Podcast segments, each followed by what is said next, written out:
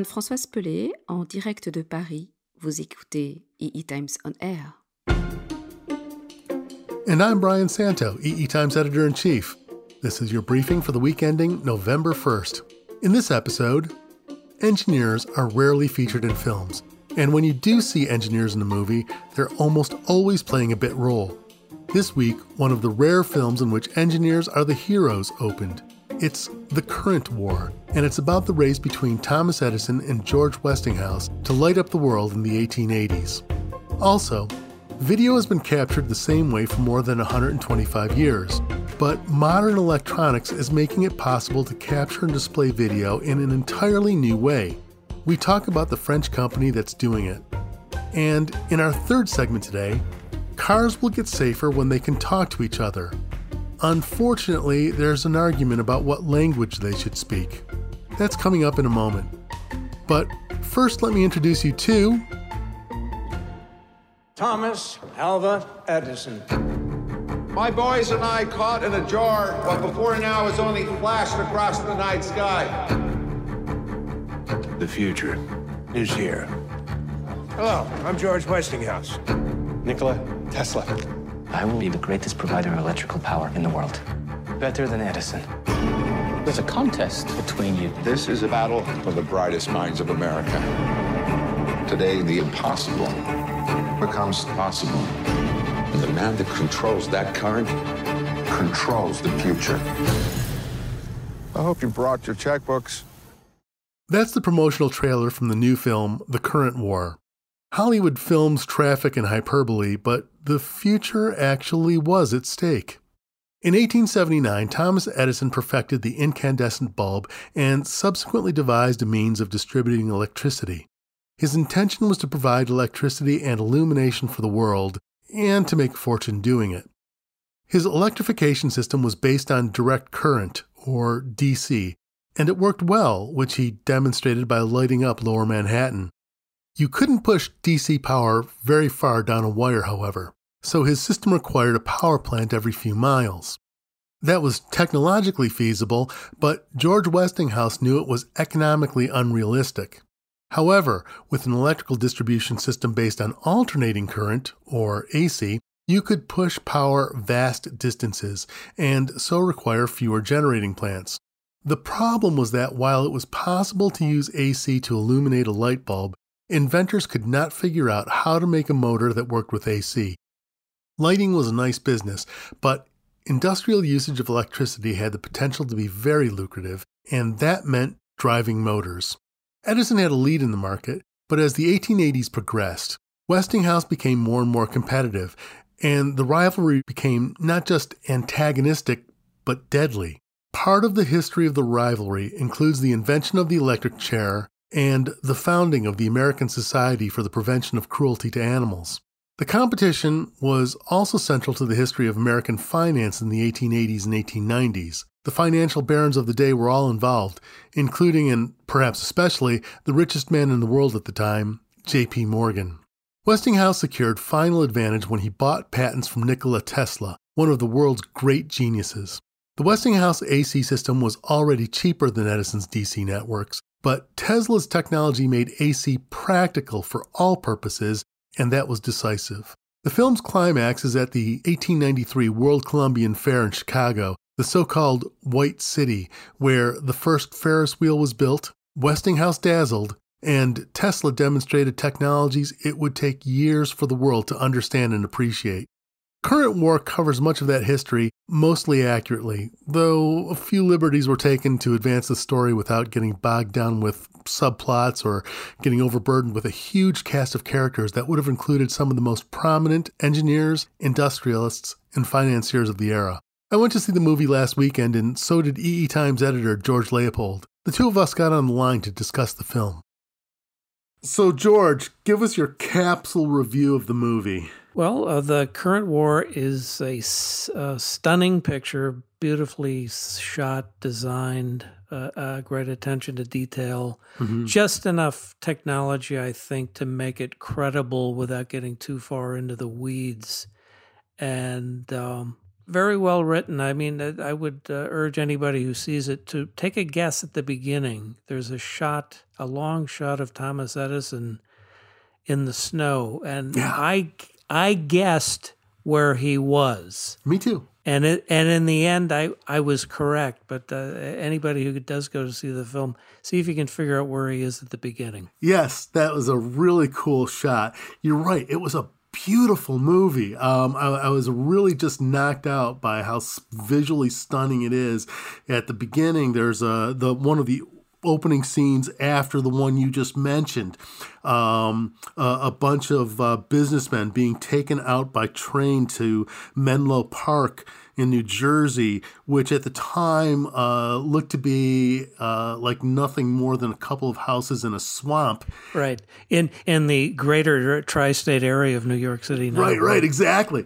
Um, and uh, the guy with the lantern that's leading them to where he wants them to go turns off the lantern. It's like pitch dark, some fog rolling around, and Edison Mud everywhere. Yeah, yeah, mud are squishing. Lots of squishing sounds on the soundtrack, and and Edison lights up this a couple of concentric rings of light bulbs, uh, illuminating the whole area. And gentlemen, I hope you brought your checkbooks. Yeah, a- which is in the trailer, right? right, fun and uh, gorgeous, just gorgeous scene. Yeah, and it gives you and it gives you some quick insight into um, Edison's thinking, how he operated, uh, always practical, always chasing money, always hitting J.P. Morgan up for cash because he needs money for the next invention and the invention after that and the one six months down the road. So that was that was portrayed very well. This this immense amount of innovation at the end of the 19th century in America. This is sort of a it sort of encapsulates this period. It just unbelievable technological innovation. And you got him, you got George Westinghouse in Pittsburgh, and then you've got this guy Nikola Tesla, who's uh, who's the third actor in this play. Right.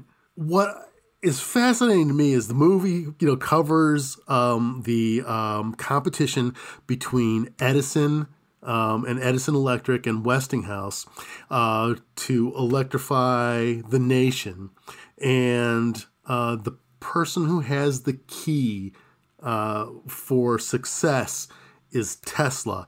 Um, Edison kind of alienates Tesla, and uh, he floats around for a while until Westinghouse finally finds him.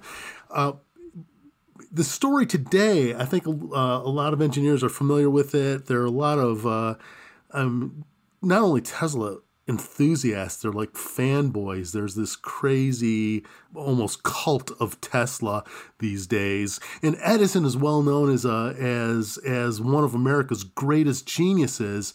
Um, you have these two geniuses involved, and often the story is, involves those two. And the third guy is Westinghouse, and not often given a lot of credit in the story of this period of extraordinary innovation, but the movie actually gives him a lot of screen time. Right. Yeah. He's so he's the proponent of alternating current, uh, and makes this great pitch to his investors to get the contract for the Chicago World's Fair, where he just says, "Well, you'll get more voltage for less money. Thank you, gentlemen." And that was the end of his pitch. Right. And he won. And that was basically the Chicago World's Fair, the Columbia Exposition, I guess it was called 1893. That was sort of the the denouement. This is where uh, Westinghouse and his his now partner Tesla basically win the current war over Thomas Edison, who, as the film shows, quickly moves on to other things. But I, I thought that one really great scene that that engineers would appreciate was during the exhibition, um, Westinghouse is shown watching a, a, a Asian woman, I think she was Japanese, doing calligraphy, and Edison walks up and asks if he's enjoying the show. So finally, after you know probably a decade of beating the hell out of each other, they have this talk, and uh, Westinghouse asks, and he's he's quite sincere about it. He said, "What did it feel like?" And Edison's not sure what do you mean. Just what did it feel like when you figured out the incandescent bulb? Yeah. And Edison talks about how they tried different materials and nothing worked. And one night they tried again. They didn't expect much to happen. And they waited an hour and it was still burning. And they waited six hours and they started cheering. And they waited 12 hours and it was still lit. And after 13 hours, it popped. And, and th- that was that was a nice moment you know what it, what is invention about what is innovation about? It's about hard work and trying things until and failing until you get it right. Beautiful scene. Well that's it is a beautiful scene but that's the that's the fun thing about the edison versus tesla thing. Because um, what uh, what westinghouse needed for his ac system was a motor. He could he could get the electricity out there but he needed to drive uh, industrial machines with them right? So he needed a motor, and that's what one one of Tesla's great innovations yeah. was the the polyphase motor. And they keep asking. There's a couple of great scenes where they keep asking Tesla, "So so you built this thing?" He goes. No, why would I build this? It's like, well, to find out if it works. He goes, No, I built it in my head. It's mm-hmm, perfect. Mm-hmm. Yeah. and that was always the the dichotomy in invention is encapsulated in those two um, great personalities. Edison, who will plod away. Innovation is uh, 95% perspiration, 5% inspiration. Right. And, and, and, Tesla is like, you go to fundamental principles and it'll work. Yeah. He kept, he kept saying, you're not thinking long term. Well, right. Unfortunately, the investors don't think long term; they think short term. But yeah, that's yeah. that was the nice contrast between sort of the uh, the dreamy Tesla and the very literally nuts and bolts Edison. So that was well done as as well, I think. Yeah, and we keep bringing up a couple things here uh, in in our discussion so far about the investors, about going to to uh, J.P. Morgan. Uh, the opening line from Edison, "Gentlemen, where I hope you brought your checkbooks," and the final win by Westinghouse.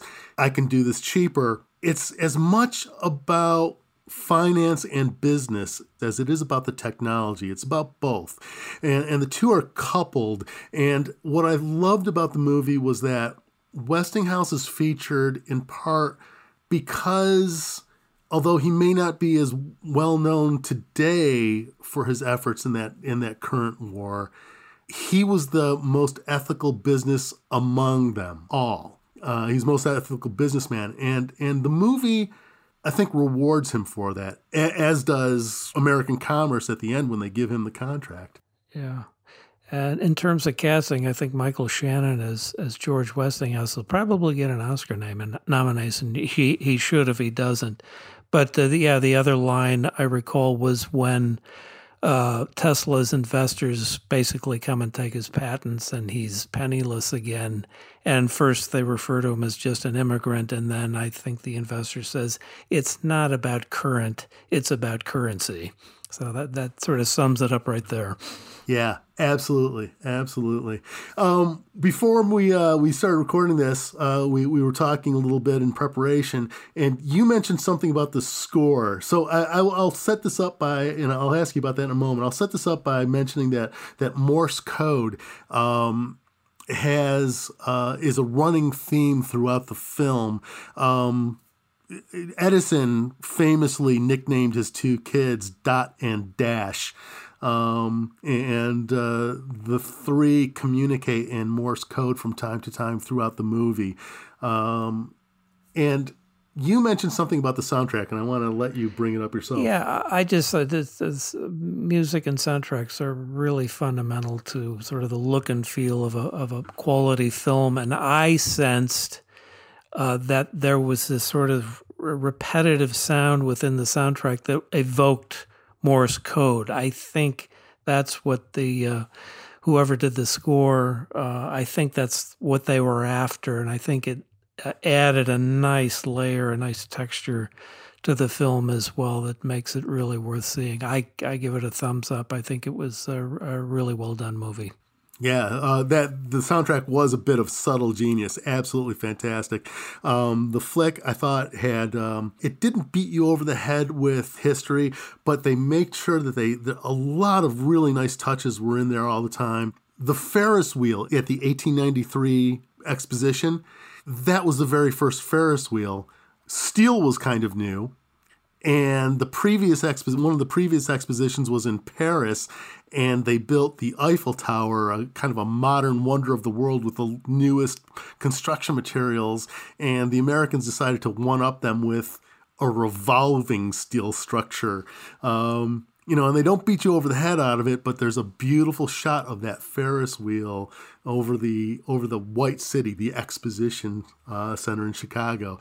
Just a lot of neat details. Right, and I, I think there was a, a remark about early marketing. I th- I think I recall Edison's assistant saying, you know, "Why would you go to all these places and try and pitch?" direct current when they're all going to be together in Chicago in one place and you can sell it there and then he goes in and makes his his hour long pitch compared to George Westinghouse's about two or three minutes. Uh, by the way, the hour long pitch uh, only takes a few seconds in the movie. You don't actually have to right. sit through it.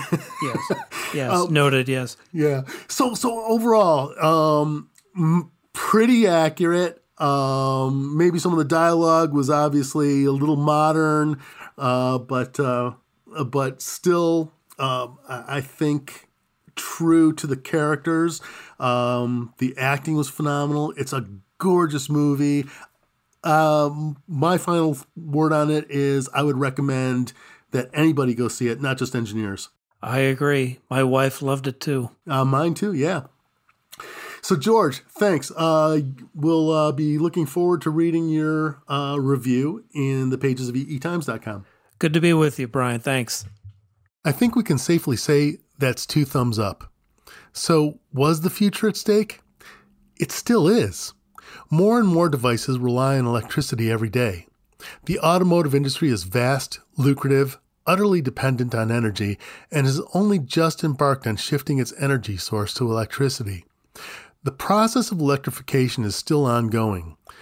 It's not much of a coincidence that Westinghouse and General Electric, which Edison Electric was folded into, are still going concerns more than 125 years later.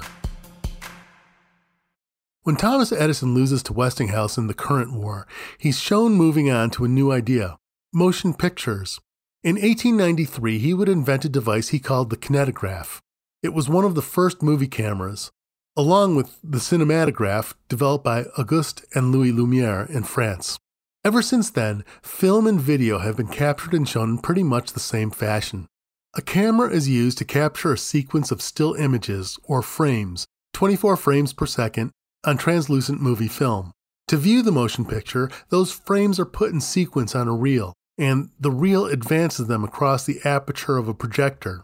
The light in the projector flickers on and off 24 times a second, illuminating each frame as it goes by. It's fast enough to trick the eye into seeing uninterrupted motion, and that's pretty much how film and TV have worked for years. In the 1980s, when media began to get captured using digital technology, an interesting idea was proposed and adopted as a key element of saving system resources video compression. What if you sent instructions to the playback device that only included what changed from frame to frame? That led to another realization.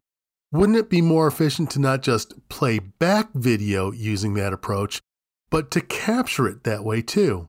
One of the new companies doing research into that method is French, appropriately enough, given the role played by the Lumiere brothers at the birth of the motion picture photography industry. EE Times editor Anne Francoise Pelé has been tracking the company called Prophesee.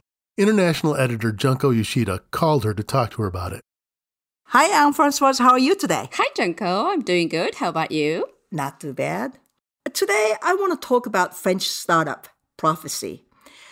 EE Times has covered the company several times over the years. Mm-hmm. Uh, but I know that you picked up the ball and you've been writing about the Prophesee for the, um, I don't know, a couple times in the last few weeks. So, first, tell us what they do, what the company does, and what's the latest news from them? Oh, well, they have an interesting technology. Um, it is bio inspired in the sense that it's uh, inspired by human vision. It develops neuromorphic sensors that mimic the eye and machine learning algorithms that mimic the brain. So you asked me uh, why they made the news recently. Uh, for two reasons. One is techno, and the other one is business. Um, well, actually, about a month ago, they announced their uh, event based vision sensor available in an industry standard package and ready for mass production. So that's a big deal for them. And um, this week, uh, that's the business side, um, they raised another $28 million um, to accelerate the development and deployment of their solutions on different markets such as uh, industrial, automotive, and um, Internet of Things. Okay, so let's step back. So, up until now, mm-hmm. Prophesee didn't have a chip in mass production?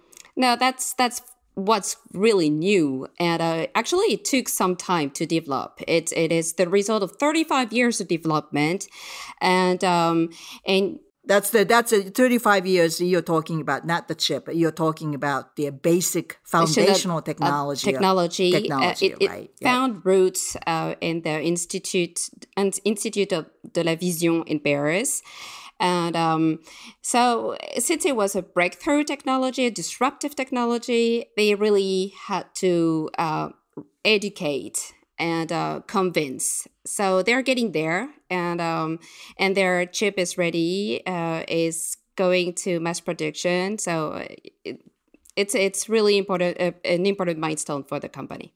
I see.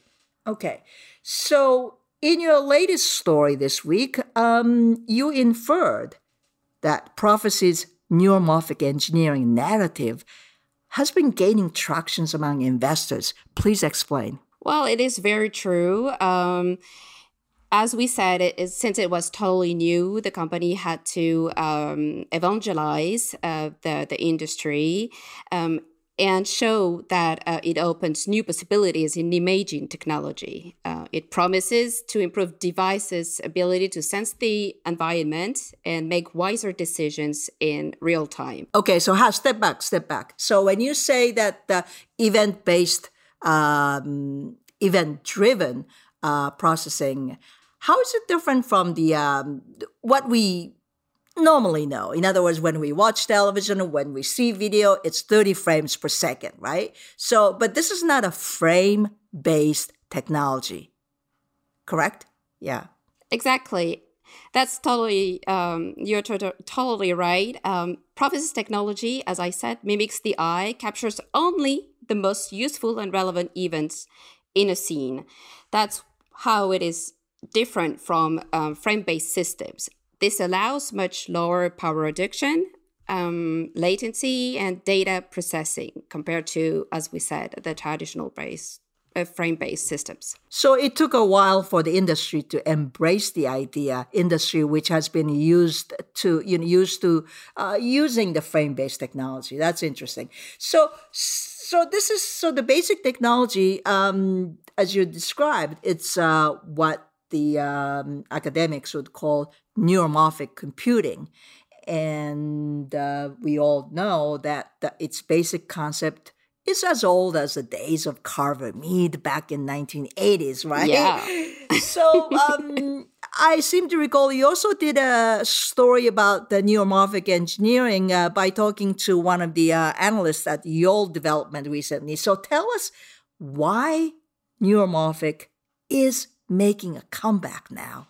Well, you could have asked me um, the question differently. Why did it take so long? Um, well, it is the story of artificial intelligence. Well, as you know, I interviewed Pierre Cambou, a Yole analyst, um, not that long ago. And in the interview, he reminded me that um, most current deep learning implementation techniques rely on Moore's law. It is working fine today that's for sure. Um, but deep learning evolves and com- computing power requirement accelerates. Uh, the data load is increasing faster than Moore's law, and the data overflow makes current memory technologies a limiting factor. Moore's law has been slowing down, and it's not far from hitting a wall. Um, so many in the industry, and Cambou is one of them, believe it won't be able to sustain deep learning progress. um, it will even fail. That's what he said uh, if it continues to be implemented the way it is today. Um, so Cambou and many others go for the neuromorphic approach. They think uh, it allows uh, greater efficiencies and enables uh, a host of AI applications. So they think it's the way to go. You know, this is actually a very provocative statement. It is. It is. Yole Development's uh, Cambou saying that deep learning will fail, mm-hmm. right? If we keep doing what we're doing. But I think neuromorphic had the best friend now because it has become, has become, in his opinion, neuromorphic computing has become the best friend for artificial intelligence. Exactly. Um, in Yi's view, it promises better AI, better um, AI applications.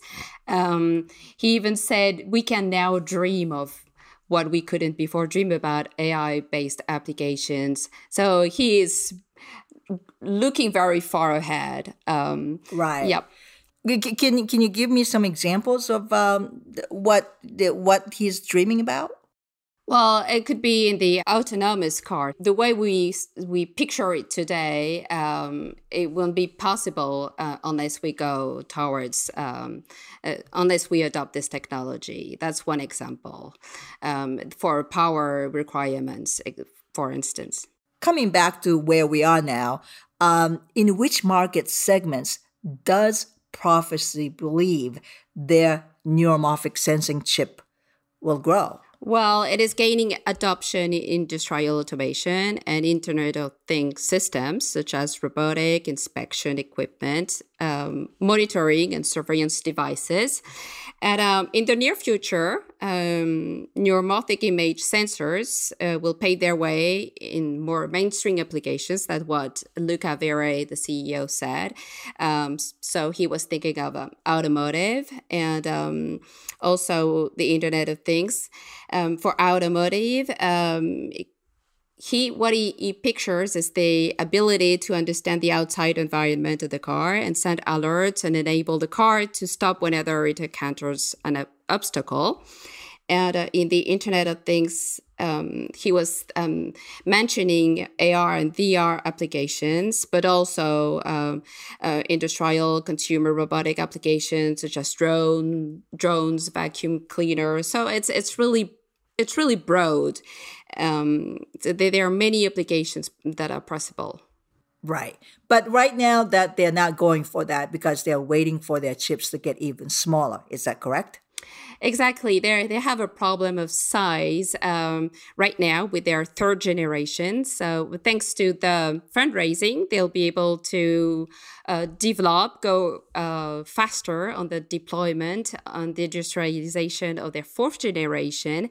And this fourth generation is ten times smaller and for that reason, it will be able to be used for um, the automotive and in and consumer applications. When are they thinking about the fourth generation to come? Then next year, mass, mass prediction next year. Wow, that's what they said. That's pretty fast. Yeah, it's quite interesting. Fast. Yep, they're, right. they're, actually already working on it. Okay. Yep. Well, thank you very much, Jean Francois. It was uh, very educational, and uh, we'll talk with you soon. Thank you, Junko. So you can expect us to check in with Prophesee again sometime in 2020, if not before.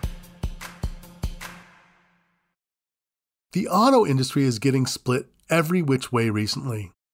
For example, the Trump administration wants to relax the federal goals that have been set to improve fuel economy. The goals are ambitious and will save energy and reduce pollution, but automakers will be challenged to meet them. The state of California, by itself one of the biggest automobile markets in the world, said it intended to mandate conformance to the stricter standards. Honda and Ford support California.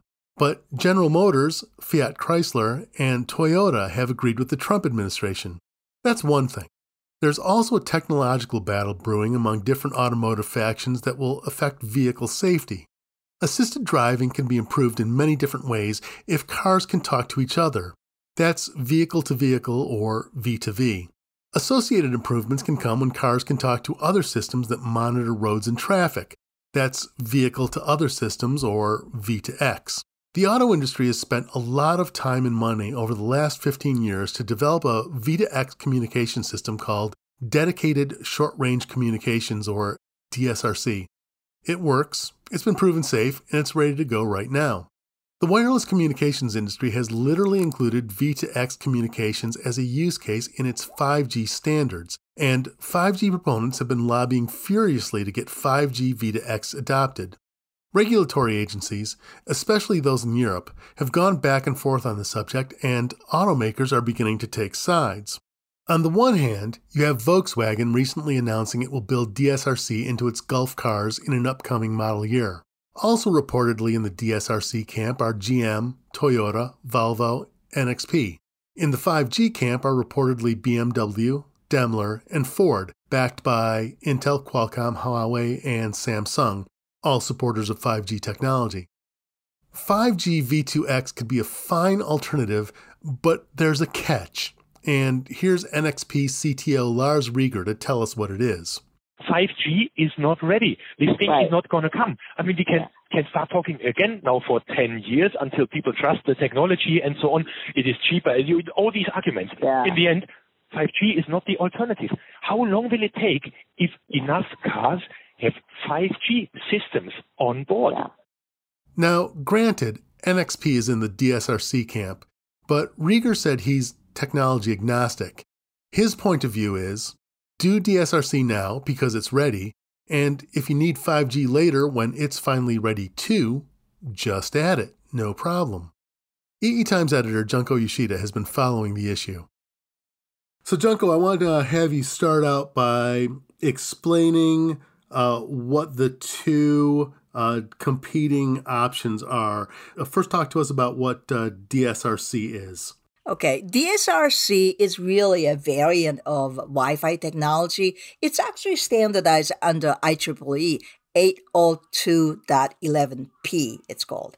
And it's been uh, standardized and uh, it's been used. Uh, it's been not just trials, but it's gone through the safety tests and so forth. It's been ready for at least last 15 years, I should say.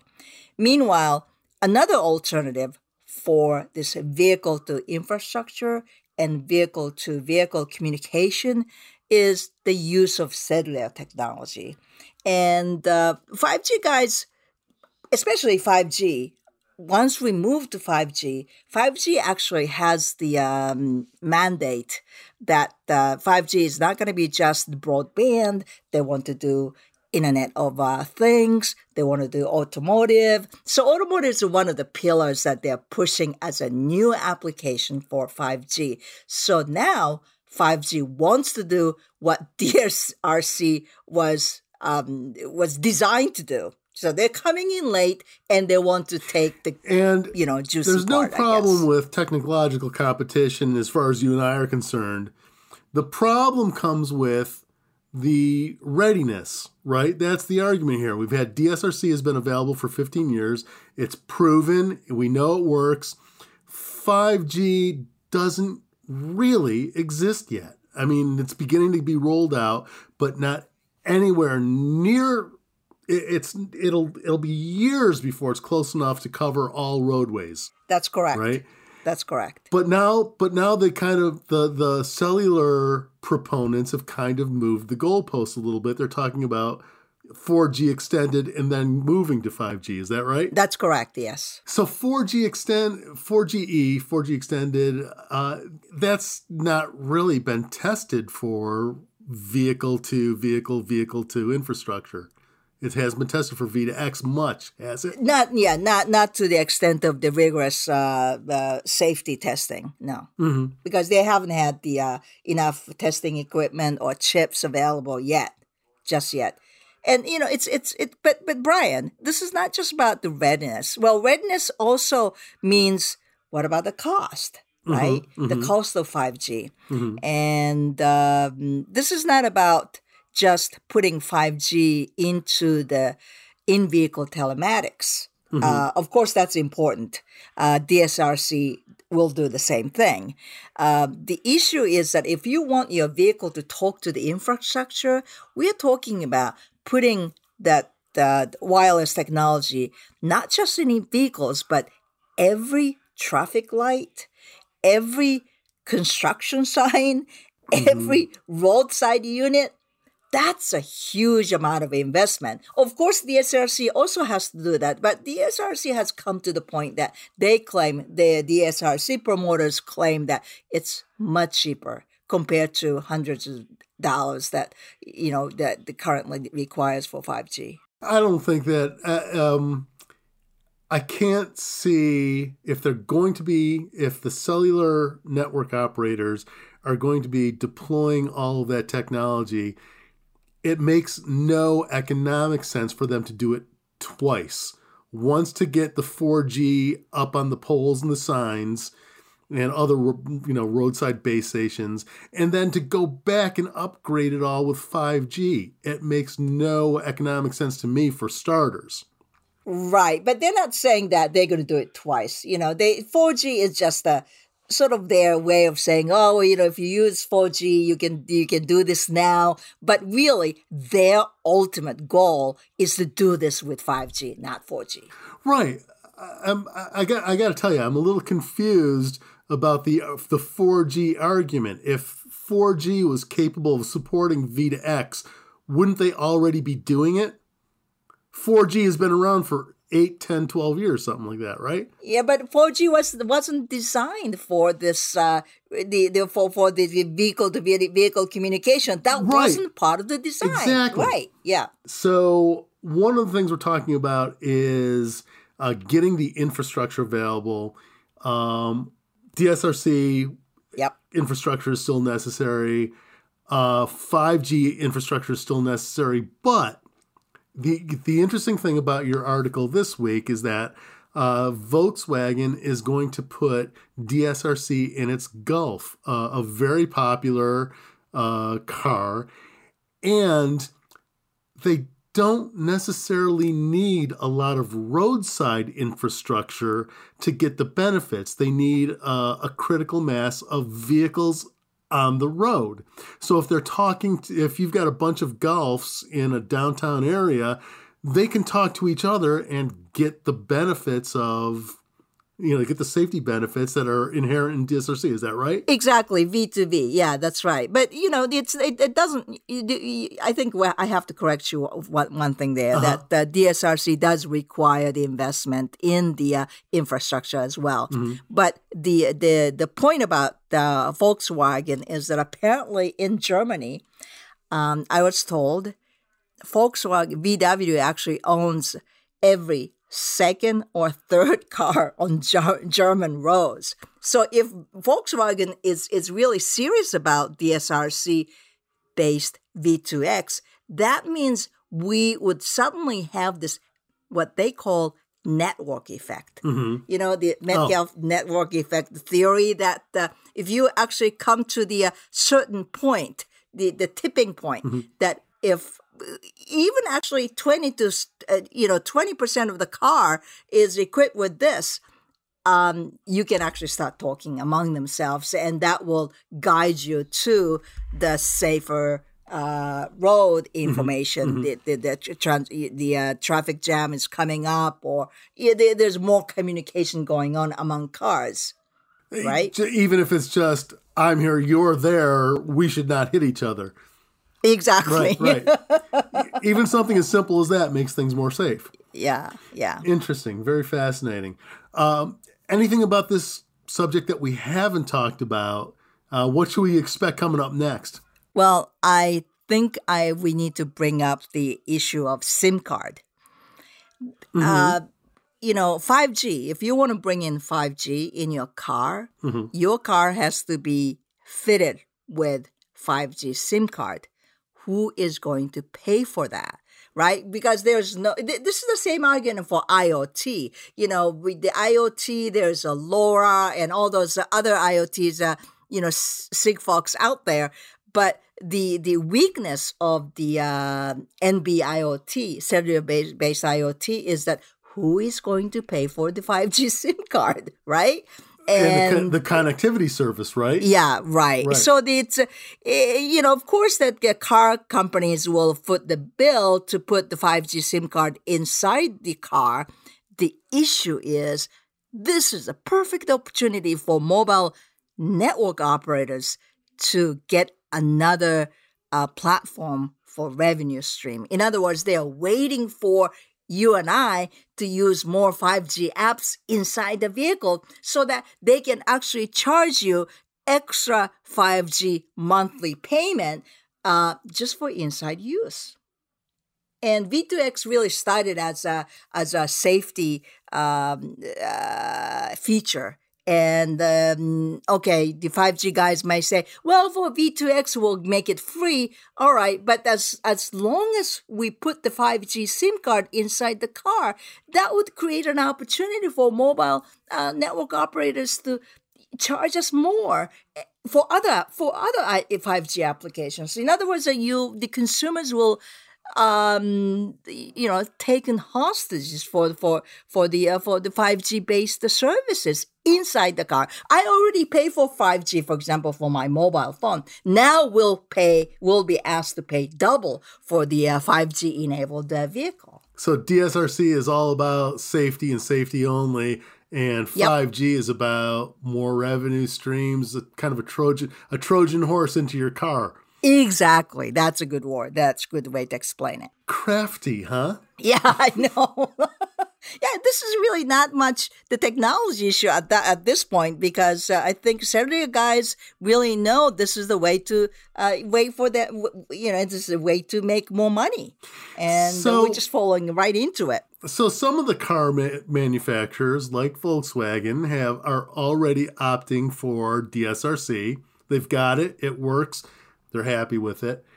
Other automakers, there's another axis that's um, that's aligned with the, you know four or five other automobile companies, uh, along with Intel and Qualcomm, a couple of the backers of 5G, are all backing 5G how much of a conspiracy do we want to discuss here? Do we suppose that the automakers that are, are aligning with 5G are thinking of getting us some of that revenue stream? Let's set aside the uh, chip companies for now. Okay. Let's just focus on the automotive companies. Right. What I'm seeing is the clear split between DSRC versus 5G. Yeah uh, Volkswagen is putting DSRC in the mid to low end cars. Uh-huh. It's a uh-huh. volume car, right? Right, right, right. While BMW wants to portray itself, it's a luxury car.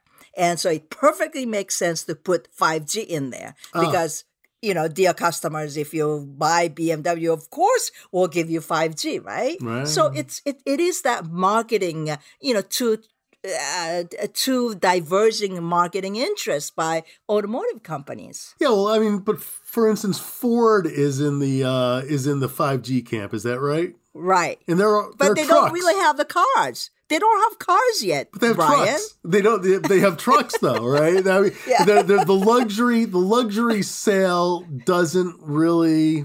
I don't know if the luxury sale uh, is a pro, is the appropriate way to look at that. I don't know. Yeah, because Maybe. that doesn't create the network not network uh, effect, hmm. right? True, We're talking true. about we, we we we need the mass volume, right? To to you know, so like you and I uh, have a mobile phone. Well, if you didn't have a mobile phone, I can talk to you, right? Mm-hmm, mm-hmm. This is the same idea. It's telephone. It's a basic telephone idea. If the other person doesn't have a telephone, how how do we talk to each other? So, what do you think is going to happen next? Um, I think they will duke it out in the market. Yeah. There had been a lot of uh, political uh, infights, uh, upheavals have been going on, especially in Europe. Uh, let's set aside the U.S. That's a whole different kettle of fish. But in Europe, that there have been a lot of upheavals. But I think what made it very clear by this Volkswagen's announcement is that Germany will be split: uh, BMW versus uh, VW, or we should say uh, 5G versus uh, DSRC. That's what they, they will they, they will. They, I think it's it's up to the consumers which cars they, they they choose, and more cars come with the DSRC. DSRC will win. So we can expect you a couple more articles about this from you in the future. Is that what you're telling us? Definitely. Well, the yeah, definitely yes. I'm actually getting tired of writing about this, but that's okay. That's another story. well, thank you, Junko. Okay, thanks. Junko's story is called VW Pits Its New Golf Against the 5G Lobby, and you can find it on eetimes.com. We've had plenty of engineering history in this episode, but you people are just insatiable. Fine, here goes. On October 30th, 1938, one of the most famous radio events in history was broadcast. Orson Welles directed a production of The War of the Worlds.